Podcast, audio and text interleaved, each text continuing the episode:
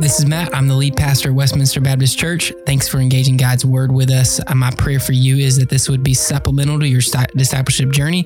Uh, if we can connect you with a local church or discipleship group, uh, please contact us at info at discoverwbc.com. A little over 12 years ago, when I saw my wife first lead worship, at that time, my girlfriend, and uh, I started to cry uh, as she sang "Oh the Blood." It was so beautiful, and uh, I, can, I can just remember those first moments. And uh, in five days, I think it'd be 12 years, so or 13 years. I can't. I don't know. One of those two.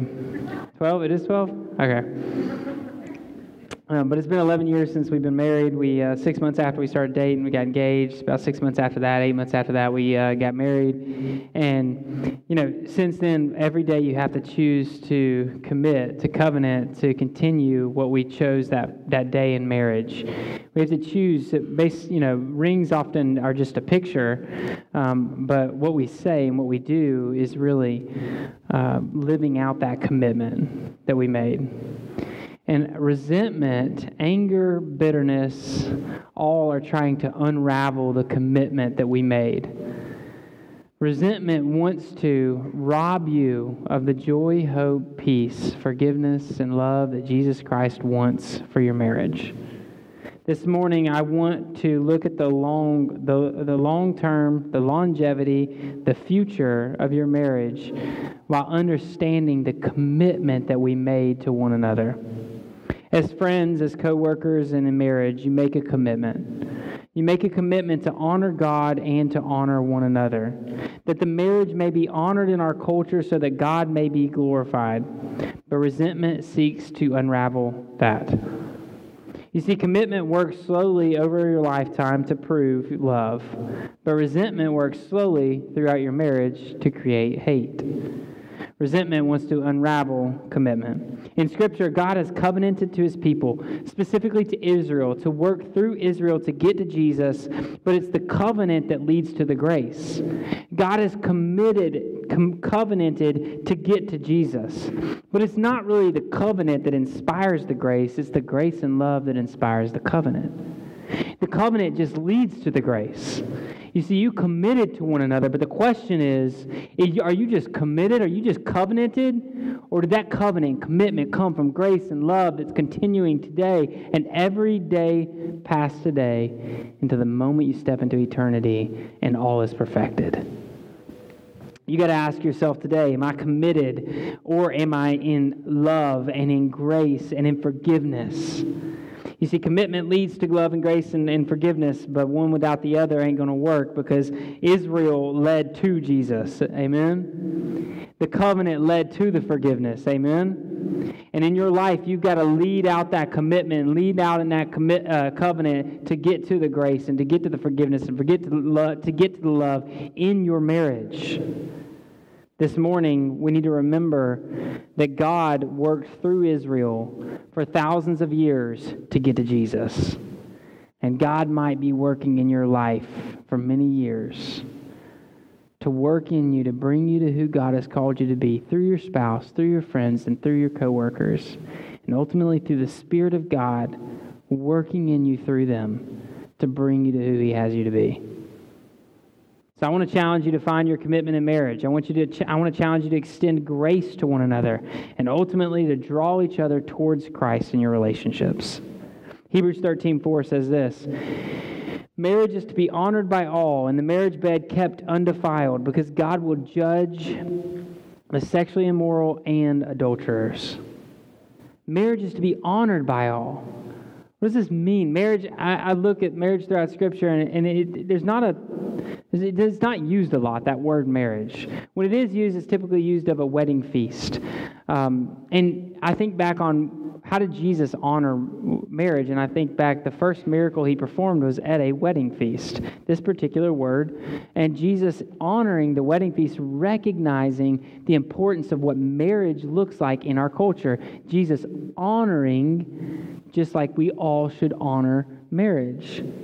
I think about our culture in particular compared to their culture, and I think that, you know, for them, they had two things going on. First, they had, well, primary things. They also obviously had tons of stuff going on, but they had two things primarily going on. One was some people believe that if you're going to follow after Jesus, you had to uh, abstain from sex completely and not get married. While the other group believed that uh, you should have sex with whoever you want. They were very licentious. They just, uh, they, they went around and uh, it didn't matter. Uh, marriage did not matter. Sex mattered. Just fulfill your pleasures. All right? So, what this passage here in particular is doing is saying to both of those groups honor wed- uh, the wedding, honor marriage. All, not just some, but all. So, everybody in this room, whether you're single or married or have been married, no matter where you are, how are you honoring marriage? It says specifically to this group of people to keep the bed undefiled because God will judge the sexually immoral and adulterers. So, what does it look like in your marriage to protect it in, in physically, sexually, uh, relationally, emotionally, and all those things to protect your marriage so that nothing can creep in? Because over time, anger, resentment, bitterness, jealousy, greed, wrath, all of those things over time can build up. We're not going to let them sneak in because we're going to protect our marriages. Why? Because we're honoring. So, what does it look like this morning for you to recommit to what God called you to, how many ever years ago it was before, so that you honor marriage? It's one thing for us to take a bullhorn and go out in the culture and just go, hey, I see your relationship sexually, and that's sin. I see this, and this is not how God created it to be. I see that, and that's wicked. This is so jacked up, Matt. Have you talked about this? Why don't you talk about this from the stage? Or uh, maybe you go to your friends and your uh, family, and you're like, man, this world is so corrupt. Like, do you see what they were talking about on Fox News or CNN or whatever it may be? I saw in the newspaper, on social media, or the school system. Do you see all these things? But what does Scripture say to you?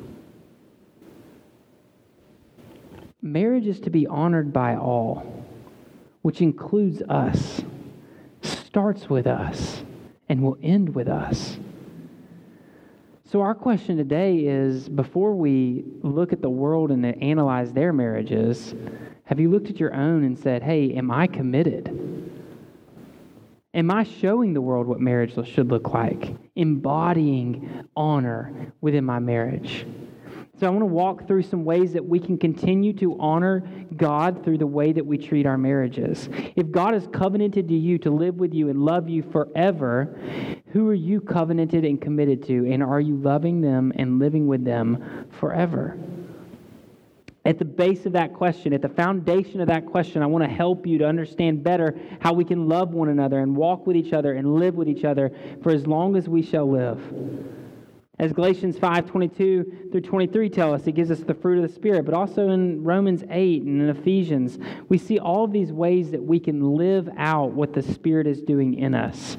And so I want to give you five uh, ways of life that come through the Holy Spirit from Scripture that will transform your marriage forgiveness, patience, peace, joy and hope. I try to narrow these down to some ways that we can really uh, lead towards love because you know the fruit of the Spirit is love. It's the singular fruit. The rest are supplementing love, it's, it's how we love. Uh, Jesus, when he tells his disciples what to do, he says, Love everybody like I've loved you, right? In, in, the, in the Gospel of John. When, when he tells the disciples uh, what they should do as well, he, he says, Just show them that you're my disciples by how you love one another. And in First John, he continues when, when, they, uh, when he's telling them how you'll know that you're Christians. Many people ask me this all the time. Well, how do I know that I'm saved, Matt? There's one key answer in Scripture. In First John, it tells us, do you love people? That's it. It's just a simple question. Do you love people? That's, but, but you boil down First John down to how do we know we're saved? The answer is, do you love people? And so I can take a bullhorn and yell at our culture what sin is, or I can show them, which I understand we should call out sin. It's not what I'm talking about. What I'm saying is, I can do that, or I can look at my own life and say, hey, am I doing what First John called me to do? In my marriage, with my friendships, and with my coworkers, am I embodying love towards one another? And so that's where I'm going to start. I'm going to start today with Are you doing these five things that help to foster love in your marriage? Now, Galatians 5:22 gives us the fruit of the spirit. Through 23 gives us the fruit of the spirit, but it comes because of verse 24. You see, the Holy Spirit is working in you to produce the fruit of the Spirit, but Christ is working in you to crucify sin. Look at uh, Galatians 5 24 through 25. Now, those who belong to Christ Jesus have crucified the flesh with its passions and desires. If we live by the Spirit, let us also keep in step with the Spirit. God's covenant with us, and, and with specifically with Israel, led to the crucifixion of the Savior, Jesus Christ, for our sins on the cross.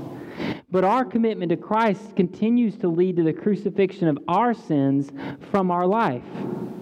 What God did on the cross is like this on the cross, we lost death as a result of crucifixion and gained life as a result of crucifixion. It's beautiful. Jesus dies on the cross for our sins and then gives us life when the cross becomes where our sin dies. Every day, as sin dies within you, we gain life. We understand what life looks like.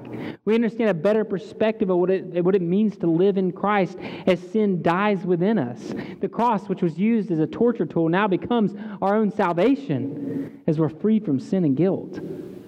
And so, in our own marriages, what we have to do is we have to look at it and go, daily am I waking up and letting that sin be crucified? Or am I waking up and bringing that right back into my marriage? For Rachel and I, 11, 12 years, dating and, and married, every day we have to wake up and we're either going to bring sin into that marriage and let it fester and let it become anger, resentment, and, uh, and bitterness, or we can let it be crucified Paul even says that he would, he would be crucified, and, and, and that's kind of a part of his life. And he sacrifices, and he says he's a servant of Christ, and all these terminologies that we look at. It, it shouldn't be unnatural that we would expect that Christ would be crucifying sin within us. So, if the Holy Spirit is producing love from us and Christ is cru- uh, crucifying sin within us, we can stand here and be like, okay, God's doing it in me. He's working all these things out within me that are so messed up and have been brought into my relationship to mess up my relationships. I think uh, I've tried to hone in on these passages for love and for marriage. And I think that one of the greatest blessings you can do for your spouse is every day to relentlessly crucify sin. Being willing to see it, share it, and seek help from it.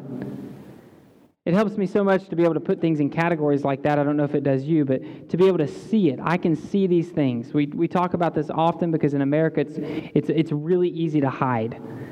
You can hide behind false social networks. You can hide behind a job security. You can hide behind your kids and their performance in athletics. You can hide behind your clothing because we have access to more clothing than any generation before us. You can hide behind so many things. They even make t shirts for guys if they want to hide. You know what I'm talking about? It's like those t shirts. It's like they literally are marketed to you so that you don't show your belly. It's weird. I think it's weird. I'm just saying. I'm so sorry if somebody's wearing one of those shirts today. You're awesome and loved by Christ and blessed. oh, I just think it's, it's part of our culture, right? It's part of our DNA to desire things that hide the reality rather than just, just admitting. See it, share it, and seek help for it or hide it. And things that are hidden in the darkness, man, you're never going to find victory from those things. Bring those things out and put them in full view so that we can support one another and help each other on as we grow in Christ likeness see it, share it, seek help for it. So in your marriage, you're going, what am I missing here? There's, we're having an issue. There's anger, bitterness, resentment. We're, we're getting uh, in, in some discussions that aren't healthy, avoiding each other more than we ever have before. What's going on? Our natural uh, inclination is what? There's something wrong with them. Well, they've changed job shift, food patterns change, physical uh, patterns change, exercise left, uh, health, mental health is down, uh, job stressful, all these things. Blame, blame, blame, blame, blame. rather than going, What's going on? What am I, what is going on in here? You know, the beauty of marriage, guys, as Christ would love us, so we should love one another. Confess your sins. He is faithful and just and will forgive you of your sins and cleanse all unrighteousness. When you confess your sins to God, He doesn't go, Man, you are one jacked up person. And I just don't want you. I don't love you. I don't care about you. Get away from me. My God loves you so much that He asks you to confess when you've frustrated Him, frustrated others, disappointed, rejected, gone against, hurt. He wants you to tell Him, and He's going to forgive you. In your marriages, imagine that freedom when you see your own sin and struggles and, and all those things that you've bore within your life, you can just go, here's where I'm failing. I'm struggling. And know that your spouse is going to forgive you. That's what marriage looks like when it's centered in the gospel. Jesus Christ is overwhelming your marriage with grace and mercy, and you go, It's okay, I love you. Because when I fail my God, He forgives me. See this is just a continuation of the last three weeks into this moment where you can go, I forgive you too. Just like Christ forgave me. Galatians is uh, five, five into six, man. It says, uh, carry one another's burdens and thus fulfill the law of Christ, right? Um, what we do so often in marriage is we carry each other's sin without carrying each other's burdens. Let me give you an example of that. Here's what it looks like. When you're carrying each other's sin, like when you see sin, see wickedness, and you start to bear that stuff, and you're like, man, you are corrupt. Like you, you're making some bad decisions. I don't like what you're doing. You start pouring those things on. You start to carry those things. You, you start to view them as as uh, wicked and evil rather than as the, the the person that God is going from where they are to where God has for them. When you start viewing them that way, here's what it looks like. Man, you, you say things like this. You're you're, uh, your words are hate, hateful, you're mean, uh, you're disgusting. Uh, I can't stand the way you're acting towards me. The way you're treating me is, uh, is terrible. Um, even, you know, worse words that you maybe have heard or, or used. On the other side, that's when you're bearing sin. On the other side, when you're bearing struggles, here's what it looks like. I think, I think you're hurting. Your words have hurt me. But I want you to know I love you, I forgive you, and I'm going to walk with you. If you need help, I'll help you. If you want to find help, I'll help you find help. And you start to bear the struggle rather than the sin. You're not viewing them for what they're doing, you're viewing it through the lens of how God's using you to help them to grow. The same way Christ is doing in your own life. In our relationships, again, we bless each other by crucifying sin and by letting the Spirit transform us so that when we see it, we can share it with forgiveness and grace being poured over us, but then also seek help. Not staying where we are, but finding where God has for us. I think that for, when I could nail all these things down, I think about forgiveness like the cross, the thing that overcomes resentment, and spirits, the thing that empowers transformation. And ultimately, all that will lead to contentment where you say, I don't need more and I don't need less. I have exactly what God has for me. It's such a critical moment for you in your life to be able to get to that spot because then you'll go, you know, right now we're struggling, but I'm okay. I know what God has for me. I know you're what God has for me, and I'm going to walk with you through this. Resentment wants to rob you, anger wants to rob you, bitterness wants to rob you of the ability to grow together. It wants to stop you where you are. But Christ shows us in his covenant that leads to forgiveness that he's not finished with us. Whether thousands of years or many days, God's not finished. I don't know about you, but for my own life, I can't look, I can't look at my life and just be like, bam, everything's fixed. I've never been able to wake up in the morning and be like, man, I really want a cheeseburger, and then just be like, nope, don't want cheeseburgers anymore. Like, that doesn't go away. I've never been able to wake up and go, hey, I'm just going to ditch my phone completely and never use it again. If anybody's figured out how to do that, it's impressive.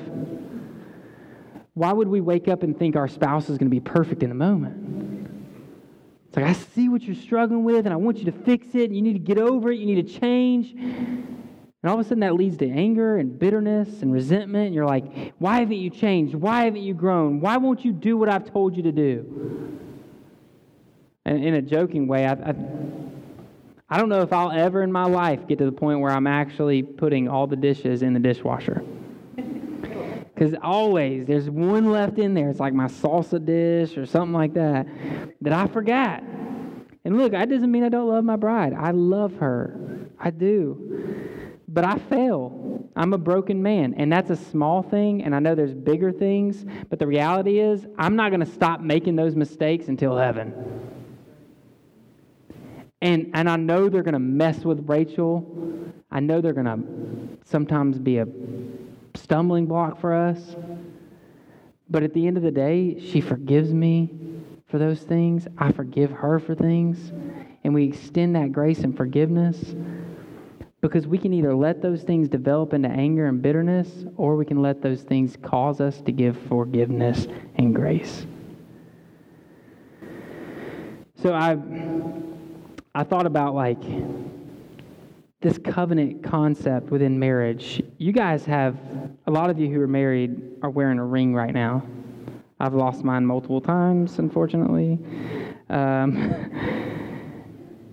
this is a silicone band because we can't afford to buy me expensive ones because I lose them. Um, but I say in every wedding, and I'll say it today, and you've probably heard me say it before this is a picture of what you said. It's just, it's just showing you that you committed with words, vows that were commitment to live by for the rest of your life. But that doesn't really show it. What really shows it is the way you speak, Aaron to Aquila. It, it's the way that you're going to use your words, G, to Kat.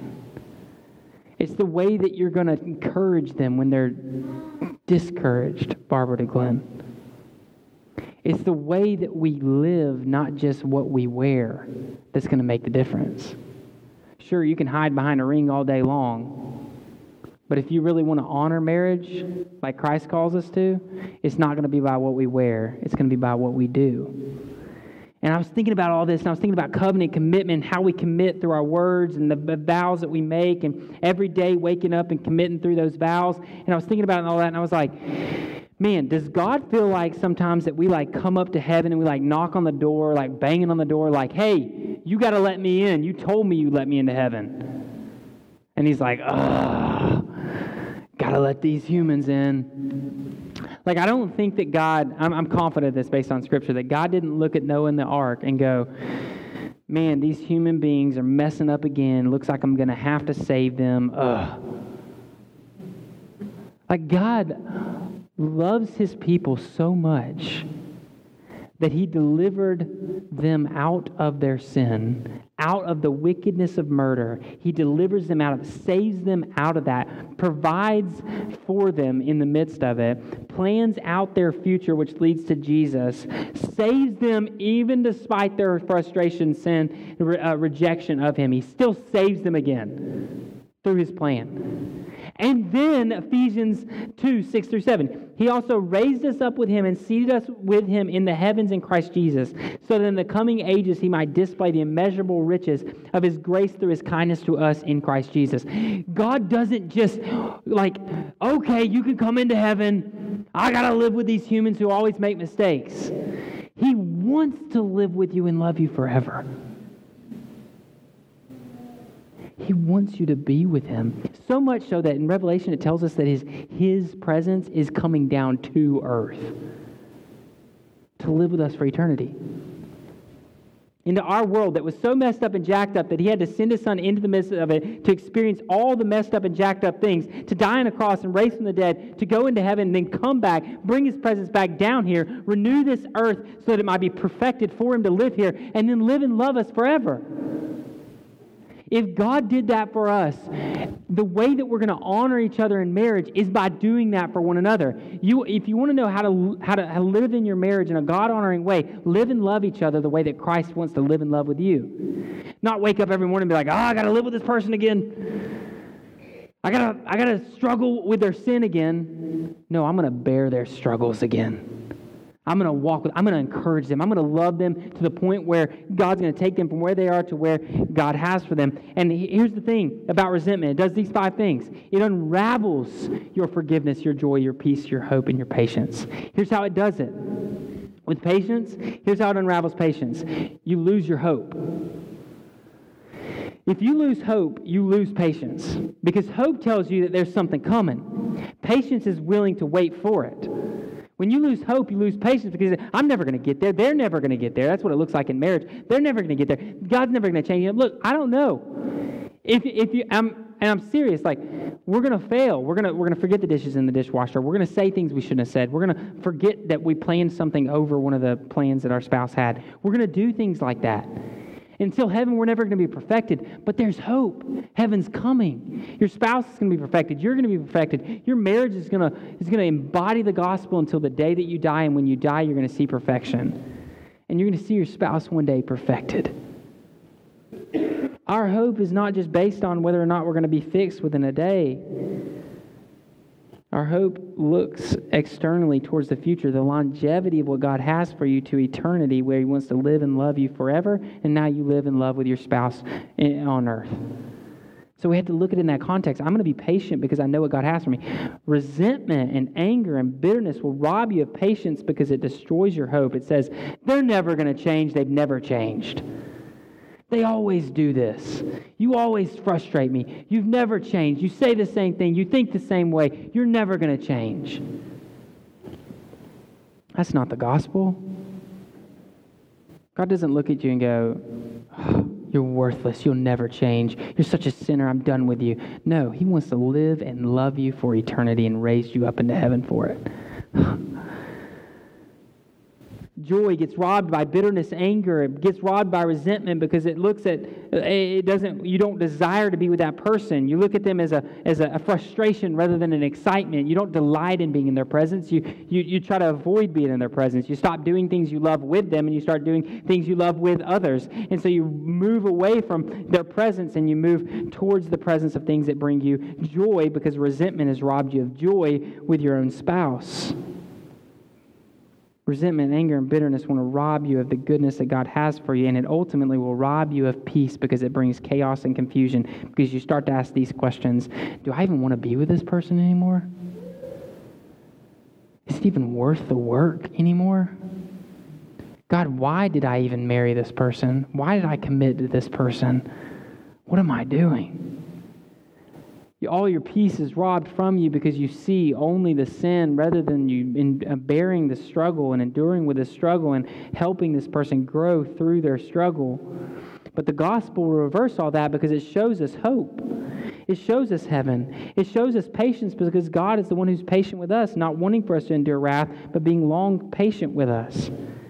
God's the one that gives us joy because He in can you imagine the God of the universe finds delight and joy in living with his creation?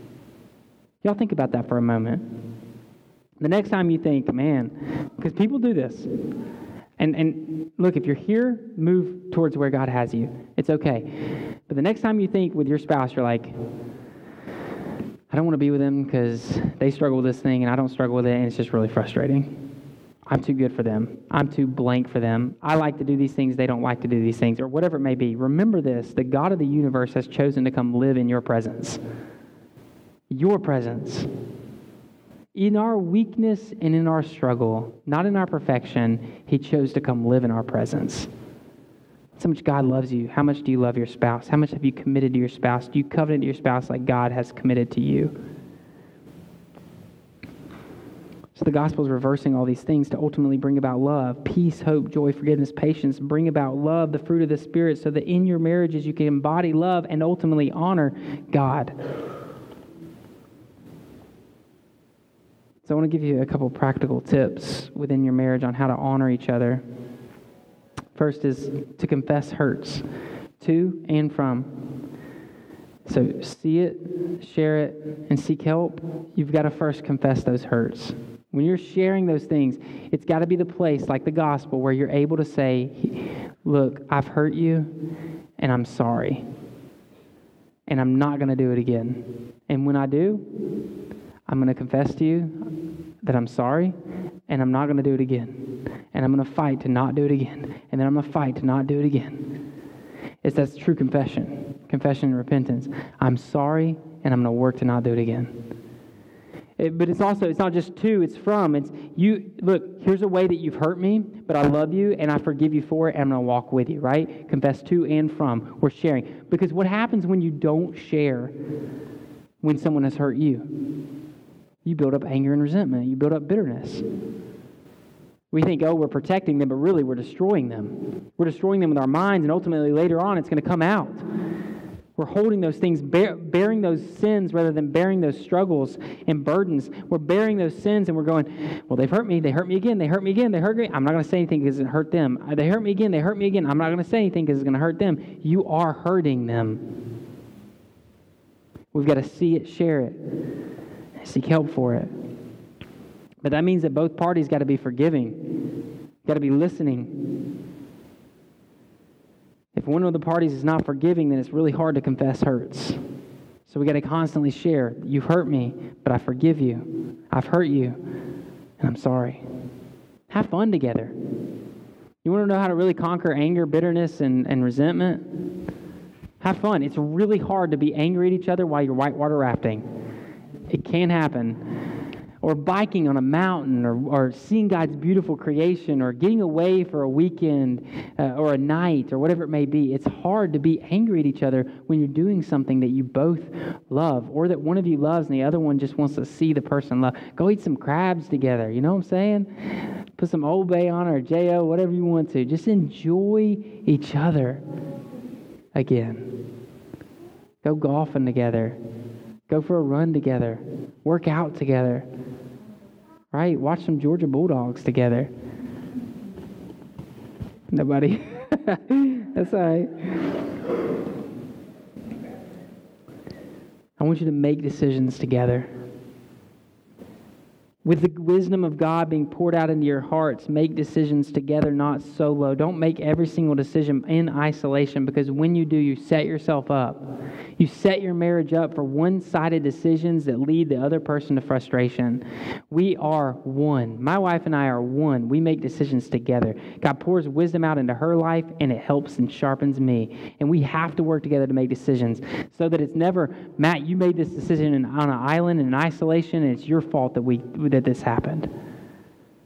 I understand there's quick moments that that has to happen. I understand that we have to do certain things like that. I understand that people have to make decisions, quick decisions.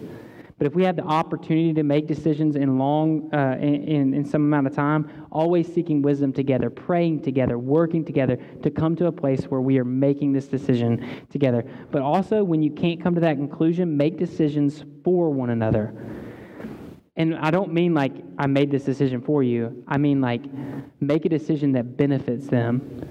Make a decision that encourages them. Make a decision that sacrifices your own good for their good. It's exactly what Christ did. When he was faced in the garden with the opportunity to either find, uh, either do whatever he wanted to do because he's God, or go to the cross, he had the opportunity before him. He says he's going to choose what God gave him, the path that God gave him, which was the cross for you? What does it look like for you to make decisions for the other? Uh, another is to delight in the success of others. Don't, uh, don't look at your spouse with greed and jealousy and frustration when they succeed. But when they succeed, continue to fan that to flame. If you want to over, overcome uh, uh, bitterness and, and resentment and anger and all the frustrations and qualms you may have, find biblical contentment in your marriage. Nothing more, nothing less, just what God has for you. Contentment. Your spouse is not perfect, and neither are you. But in God's grace, He brought you together, two became one, and that is exactly what God wants. Nothing more, nothing less. So, whatever God's doing in your marriage, I ask you to do this during this time of worship. The band's going to come forward. We're going to we're going to worship together. Here's what I want you to do.